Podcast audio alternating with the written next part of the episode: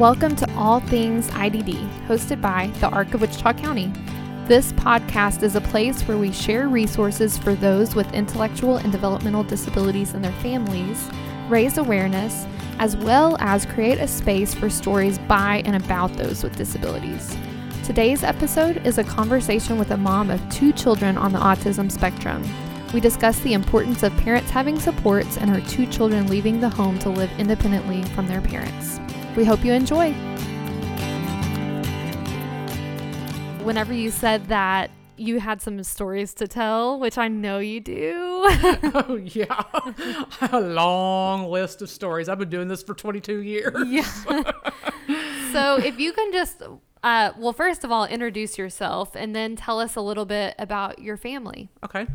Um, my name is Tracy Roy, and my husband and I, my husband Mike, and I have raised two beautiful, special, kooky, crazy kids on the autism spectrum. Um, our daughter Holly is 21, and she is on the high end of the spectrum. She has Asperger's, and uh, she was the one that introduced us to life in the parallel universe. and what a universe it's been. Um, she is now a senior at Oklahoma Christian University, and she's an art major. Um, I like to say she's a talent, a gifted artist, but I'm her mom, so I'm a little biased. and uh, then we have her little brother Eric, who's 18. He's on the other end of the spectrum. We like to say that he's a man of few words and one of those words is hiya. so, otherwise um, known as the, the ninja. ninja. Oh, yes, absolutely. when he was younger, um, when he would get frustrated, he would screech. And it would just like make your ears bleed, screech. And we had to find a way for him to express that without it being so offensive to your ears. so he one day he he started saying hiya. I'm not Ninja Turtles. I think is where he got that. I'm not sure, but uh, anyway, when he started doing that, like, yes, do that when you're upset. And he just, he took it and ran with it. And he's been the ninja ever since. So, but yeah, he's, he's 18. He graduated last year from high school. And, um, yeah, they're both, we laugh about having the best of both worlds because we have one that talks all the time and one that doesn't talk at all. So it's like, we have everything in between. So yeah, we can, there's not much that we have not experienced right in yeah. that world oh absolutely yeah i love that two ends of the spectrum and and i know you mentioned the alternate universe or parallel mm-hmm. universe mm-hmm. what do you mean by that oh well you know i think whenever you have kids everybody has this idea of how their life's going to be when you get married and you start thinking about starting a family and you know you always think mom you know the daughter's going to be mom's mini me and the son's going to be dad's mini me and be the you know, all star football, work on cars, all the stuff dad likes to do. That's what you have in your head whenever your kids are tiny. And then whenever a disability of any kind, but I mean, in our case, it was autism, whenever that enters the picture, it's like your whole universe shifts from what you thought it was going to be into this parallel universe where everything looks the same, but not really. Hmm. So from there, Uh, you're running parallel to quote unquote normal that everybody else is living, but your normal looks a little skewed from what right. they're living in. And that's that's what I mean about living in the parallel universe because there's things that happen here that make a lot of the people cry, but we laugh at it because what else are you gonna do, you know? so but yeah, that's that's what I mean by that. And it almost sounds like a coping mechanism. Like we're we're here, and you might see what I'm seeing, but like we're experiencing different realities. yes, yes, it's very much. Um, Oh, we went and saw uh, we went and saw that movie, the the animated Spider-Man movie, Into the Spider Verse, mm-hmm. and I thought about that whenever we were sitting there watching that about how that's a lot like our life is because all the Spider-Men were in the same they were all in the same realm, but they were all from different hmm versions of that realm. And I thought, you know, that's kind of how we live in life that we live. Yeah. And you can kind of like at the arc or wherever it may be, whenever you know that another parent has a child with disabilities, I'm assuming that you can kind of do that head nod of like, oh yeah, you can I spot it. You. Yeah, yeah. I see you. Yeah, your radar goes off. You're like, okay, that's what's happening right there. You know, mm-hmm.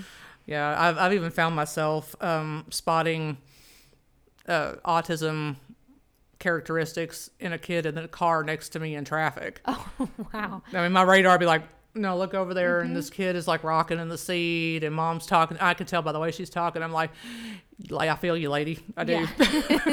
you know, it's just it's just funny how Mm-hmm. your your radar will go off, and you know it's like it's just like a homing mechanism onto other people that are living in the same part of the parallel universe as you. You know, it's it's pretty wild how that works.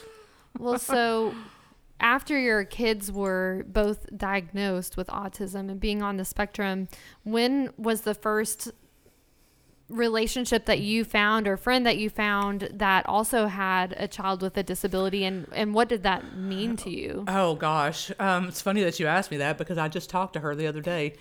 Um, her name was Misty Huff, and uh, she was my very first, my original autism mama friend.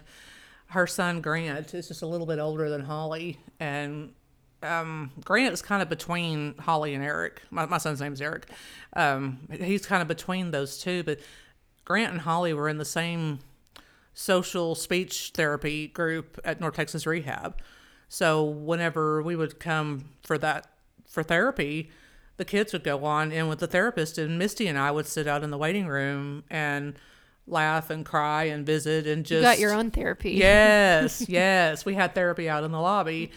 And Misty has been a wonderful resource for me uh, for all these years 20 years. Well, no, I guess not 20. Holly's 21. She was three. So 22 years. Tw- wait. I Uh, it's late at night. I can't do math. right? a long time yeah, it's been a while. yeah. So, but, it, but Misty, I mean, we would we talked every week like that for a long time, and I mean, obviously exchanged phone numbers and that kind of thing, and then uh, they moved, but we stayed in touch. I mean, Facebook's been a really wonderful tool to stay in touch about that, and um, anytime a big life event happens, it seems like Misty's one of the first people that I call, even if we haven't talked in a very long time. It's like I can call her, and it's like I just talked to her yesterday. You know, she's been really great Yeah. For a, a lot of things. I, I just I'm very thankful for her, and she's actually she may be the one that actually directed me to the Arc in the first place. Whenever it was time for Eric to be with someone besides mom. So for the parents that might have just found out about their child's diagnosis or maybe they've known about it for a while but they haven't had that other parent friend Yeah. um what what would you encourage them to do definitely go somewhere like the arc and and reach out to find other parents. Um support is so important. If i had had misty i would have been i don't know where i would have been you know without her. And it's kind of important to find other you know I, I mean i hate to say this but I, and I don't, you might want to edit this out. It's important to find your your own kind. I don't know how else Yeah. to say that but other Yeah. Other people that are in the same boat as you because if you if you don't it just starts feeling pretty quick like you're in a rowboat out in the middle of the ocean all by yourself. And it, isolation's it's not good yeah. you know so for you or your kids. So um, definitely find some place like the arc to reach out and and you know find a support group or something Right. like that. You know find other families that are dealing because you'll be amazed at what they go through that's the same as what you go through that you can y'all can laugh about it cry about it talk about it mm-hmm. whatever make you feel a little less crazy or overwhelmed oh yeah you don't feel like you're about to lose it yeah. you know. Yeah. or if you are about to lose it it's like well i know you're right there with me so come lose it with me. Yeah. you know, yeah. Yeah, Yeah. right. totally. Yeah it's- that's really important to find find other people that are going through the same thing so that you don't so you don't feel so alone and so isolated. Yeah. you know because i mean i know i'm a little bit crazy but it, it helps to be crazy when you live over here. You know so but be fun crazy. Don't be Mm-hmm. Like crazy crazy. Well, and I'll be sure in this podcast, um, in the description, to link different support groups that are on Facebook. okay. Um, I do know that there's special needs Wichita Falls. yes that one's a good one. Um, uh, there's an autism. fast is a good one. Fast, fast that's is a real good one. Misty was i think misty actually started that one years and years ago So if you'll let everybody know what you had been doing for a year or two years. About a, a for a year before COVID hit, um, Mike and I were were, you know, trying to run a special needs support group for for the parents. You know, because whenever you have kids with disabilities, it, it becomes all about them real quick. and you you kind of it starts to feel like you're just kind of get shoved over into the into the corner as a parent, and you're not you anymore. You're like I was Holly and Eric's mom. You know, I wasn't me, and mm. it was like my whole life revolved around what they needed and what was best for them, and thinking. About, you know, it's like you lose yourself mm-hmm. really quick, and you know the the support group was really about self care for the caregivers because if you don't take care of yourself and you don't make the time to refill your cup, you don't have anything mm-hmm. to pour out for anyone else. Mm-hmm. So it's kind of important to do that. Find some place where all that stuff that's rolling around in your head can come out of your mouth and get it, you know, because if you let it roll around in your head, it eventually gets bigger and bigger and bigger and it just turns into a mental health disaster. Sure. You know, speaking from experience, it, mm-hmm. it's it's not good. Yeah. Yeah. So it, a lot of it can be prevented by finding other people in the same boat to talk to. Right. And I, I love that too because it's like just that relating to each other. It's not necessarily that you're fixing anything. No, you're not. You can't. No. In some senses, you know. And so I love that it's, hey, this is where I am and I accept you where you are. Will you accept me where I am? And It's a it's a judgment free place to say anything. Then there's nothing good, bad, right, wrong. Just say what's on your mind, no matter what it sounds like, because it needs to be gotten out. right. Yeah. you know so it's just that's really important and that that's what we were looking for was or trying to do was make a place where parents like us because if we had had that resource a long time ago we might have been a little better off than we were in the beginning mm-hmm. our life's pretty great right now it has been for the last quite a few years actually but when eric was little bitty it was we had a period of time for about four years though that we called the dark days because we couldn't leave the house, we couldn't go to church, we couldn't go to the grocery store, and we tag team. You know, we'd tap in, tap out. Who got to go somewhere because he couldn't go anywhere. You know, it was just too much. yeah. We couldn't have people over. We couldn't do anything. You know, and and that was a really hard time. It's hard on your marriage. It's hard on your family. It's hard on their siblings. It's just tough. Right. And it's funny, people who know Eric now are like, he was never that way. Because he's like the sweetest thing ever now. But gum, back then, he was, whew, he was a hard ninja to live with back then. so, but yeah, I think if we had had someone to talk to, like, and I had Misty, but I hated to bother her. I would have been calling her whining and crying every day, two or three times a day. It was ridiculous. Well, and that's one of the things that you can be so thankful for technology. You know, what's different now versus whenever you were parenting Yes. your two whenever they were little is Facebook and social media, all social, Yes. social media, podcast, Yes, even. yes. I would have Um, zoomed all, all day long every day back then. Help me. yeah. I don't know what I'm going to do. Yeah, Yep. it'd have been bad. but at least I wouldn't have been all alone. Right. It's that togetherness that's so important. yes. So, That's good.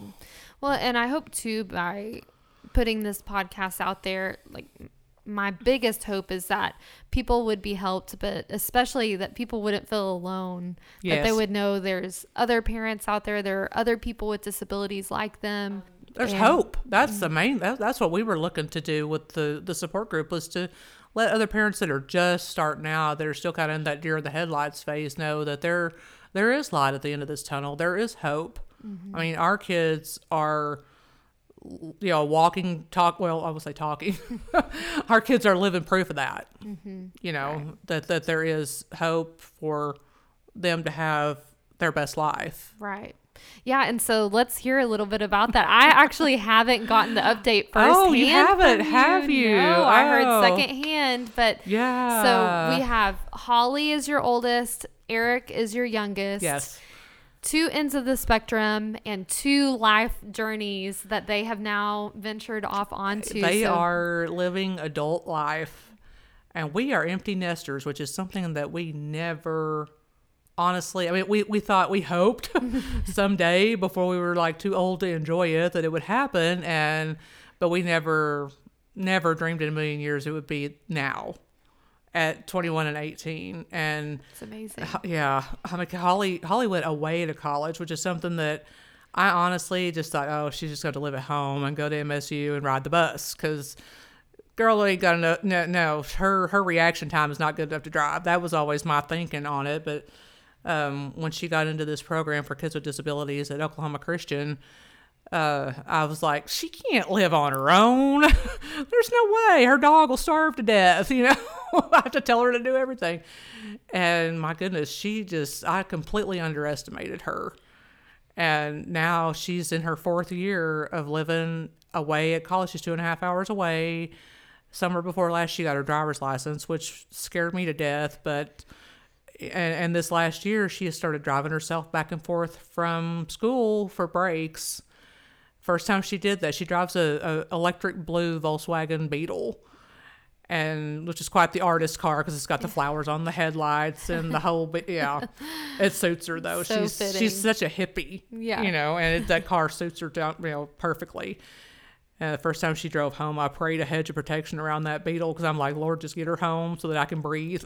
I can't hold my breath for two and a half hours. but she made it home and she's done it several times since then. And I'm just like, okay, she's adulting. It's okay. And now she's making plans to get an apartment with her best friend whenever she get, graduates. So, you know, that's a big relief off. And then I thought, okay, well, it'll just be us and Eric and the dogs for the next infinity and beyond years, you know. well, where Eric was concerned, I always I knew group home life was probably where his his adulthood would be, but I just the thought of it was just nauseating to me because I'm like anybody who's ever met him knows what I'm talking about. He's such a kind, gentle, sweet soul, you know, and just the thought of a place like that, what it would do to him, just made me want to just have a panic attack. And I'm like, no, I can't do it. So I would joke about God's going to let me live forever, so we don't have to deal with that. You know, and um, and knowing in the back of my head it's not true, but then I'm kind of going, well, I'll have to address it, but some someday. But today's not that day.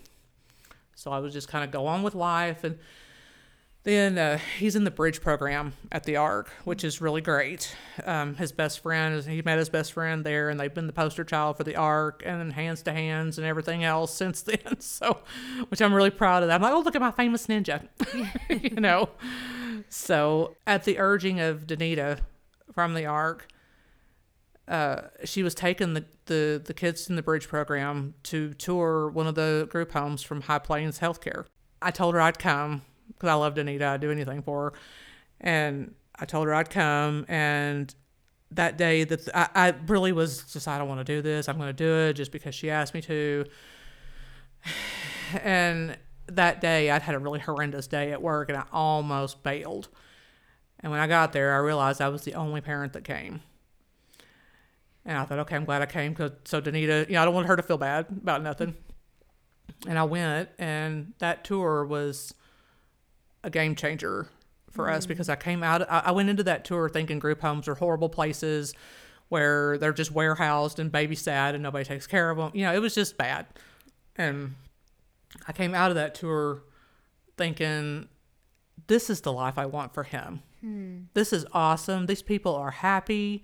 They live productive lives. They do things. They have friends. They're, you know, they're busy. Um, most of them have jobs. I was just blown away by how happy and loved these people were by people who were not their family, Yeah. you know, and I was just like, this is what I want for him when I'm not here anymore. And I, I I knew that it was extremely difficult to get in there because nobody, when they get in, they never leave. Right. Yeah. And it's not a big corporate organization, so it's not like this is a chain. This is a private owned, you know. And I thought, okay, well, I put his name on the list, and or put his name in the pot, however you want to look at it. And I prayed about it, and just kind of went back to my life. That was about a year and a half ago. And I'd always, anytime anybody would ask me about what his future looked like, I would say, well, someday I hope we can get into there. And that would be the end of it. Well, a little over, about- a month ago, well, a little over a month ago, I guess, I get a phone call out of the blue that there is a spot open at one of the all male houses. They have four houses here in town. And I get this, this phone call that there's a spot open at one of the guy houses and Eric's a candidate. And when I hung up from that phone call, I shut the door on my office and just sat there and stared out the window for a minute, trying to get my head around what just happened. and I'm just like, part of me is just going, oh my gosh, I can't believe this. I'm so excited. And then another part of me is like, no, he's too young. I'm not ready. he's my baby man, you know? So I just sat there and thought about it for a minute. And then I, I got up and I told my coworker, I said, okay, um, I'm going to have lunch with my husband right now. I picked my purse up and walked out the door. I went down to my husband's work and we sat in his car and talked circles around it for like an hour and finally came to the conclusion that we did want to move forward with this. We went we went and toured the house and one of the first things I noticed eh, Eric loves the Avengers and Marvel stuff. I mean, the, the kid loves some superhero stuff, you know. And one of the first things I noticed was that every room is shared by two people, but each individual side of the room is so different. You know, you can tell it's their space, it's done the way they want. It's just really great. And one of the first rooms we saw, one side of it looked like it could have been Eric's room. I mean, there's Marvel stuff everywhere. And I'm like, oh my gosh, this is really great. You know, my first thought was, oh, maybe he could swap with this kid on the other side, you know. Ready to move in. Oh, yeah. I was like, okay, when can we start?